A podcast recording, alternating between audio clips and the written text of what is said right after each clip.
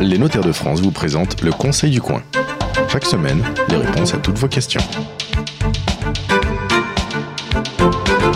Bonjour et bienvenue sur la radio du Conseil du Coin. Chaque semaine, nous répondons à toutes vos questions et je vous rappelle que les notaires du Conseil du Coin vous accueillent le premier samedi du mois partout en France dans des cafés pour répondre gratuitement à toutes vos questions. Nous sommes à Lille pour le 113e congrès des notaires de France avec pour thème la famille.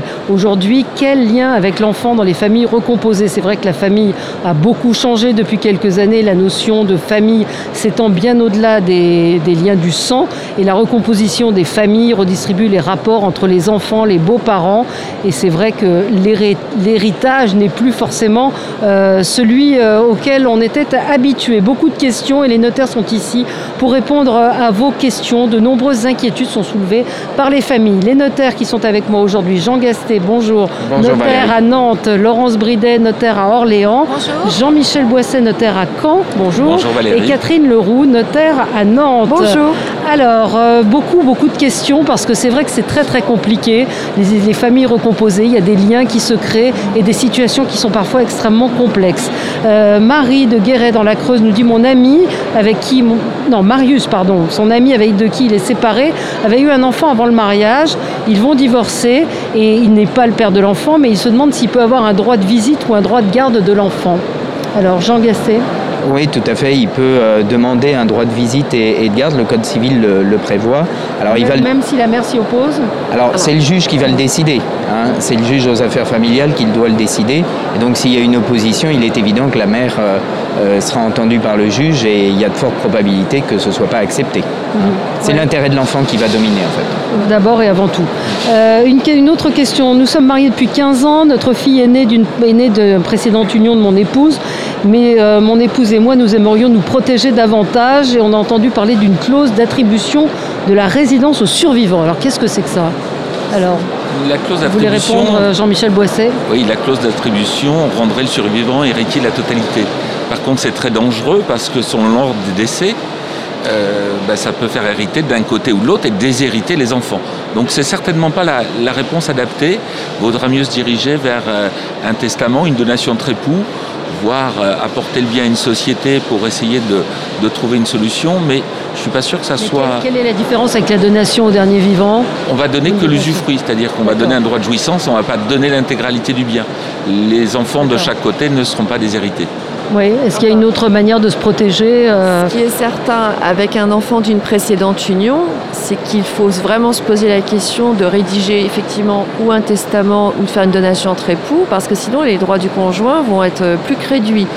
Donc il faut, si, l'objectif c'est de protéger son conjoint, il faut effectivement aller voir son notaire et voir avec lui comment organiser tout ça euh, et voir dans, dans quelle proportion on va vouloir effectivement donner à son conjoint? Mais il y a moyen de se protéger en tout cas et de, se prémunir contre des, des, enfants qui euh, voudraient intervenir euh, dans, une succession. effectivement, l'usufruit qui permet au moins de son vivant de rester dans la maison et que l'enfant soit nu propriétaire. Alors un cas un petit peu particulier d'un homme, Pierre, qui nous dit j'ai perdu la garde de mes enfants, je n'ai même plus le droit de l'exercice de l'autorité parentale, mes enfants vivent avec leur nouveau beau-père, euh, est-ce que je dois payer les études de mes enfants? Est-ce que je suis obligée de participer à leur éducation?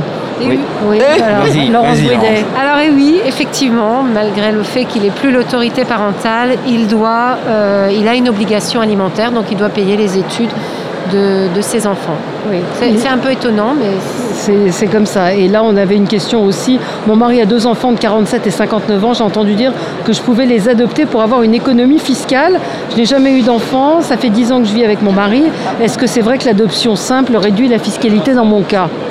C'est jamais très bon, j'ai entendu dire, de, faire les choses par intérêt euh, fiscal, mais... Euh, Alors, c'est vrai que s'ils les adoptent pas, euh, effectivement, la taxation va être lourde. C'est-à-dire que quand bien même ils voudraient leur consentir un leg ou leur, transmettre quelque chose, c'est vrai que pour 100, 100 euros, 60 euros à l'État, ça fait quand même réfléchir.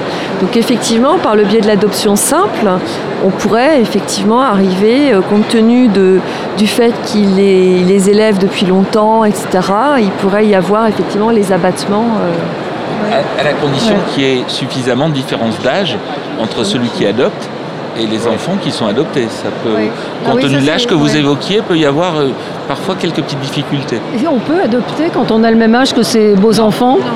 Il y, a, vraiment la, on, doit faire attention à cette différence d'âge.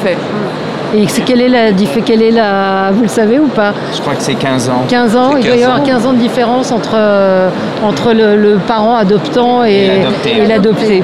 Alors, euh, on a une question d'une. Pardon. Une question de Philippe qui nous dit J'envisage de transmettre mon entreprise à mon beau-fils. Mon épouse a eu ce fils d'une précédente union. Je l'élève depuis qu'il a 5 ans. Aujourd'hui, il en a 22 ans. Il a 22 ans, pardon. Ils ont eu d'autres enfants, ce couple, mais Sébastien souhaite reprendre l'imprimerie.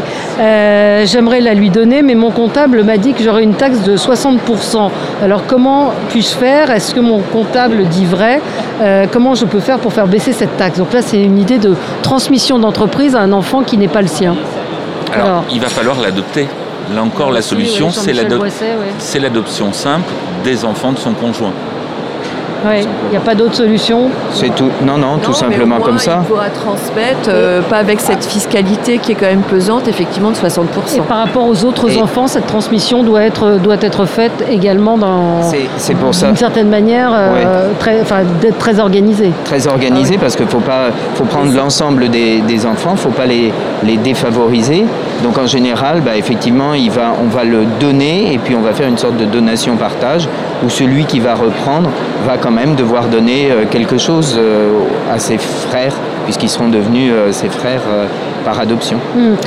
quand on est paxé, comment ça se passe pour l'adoption nous demande Jane? Ça ne se passe pas. D'accord, on ne, se passe pas. D'accord.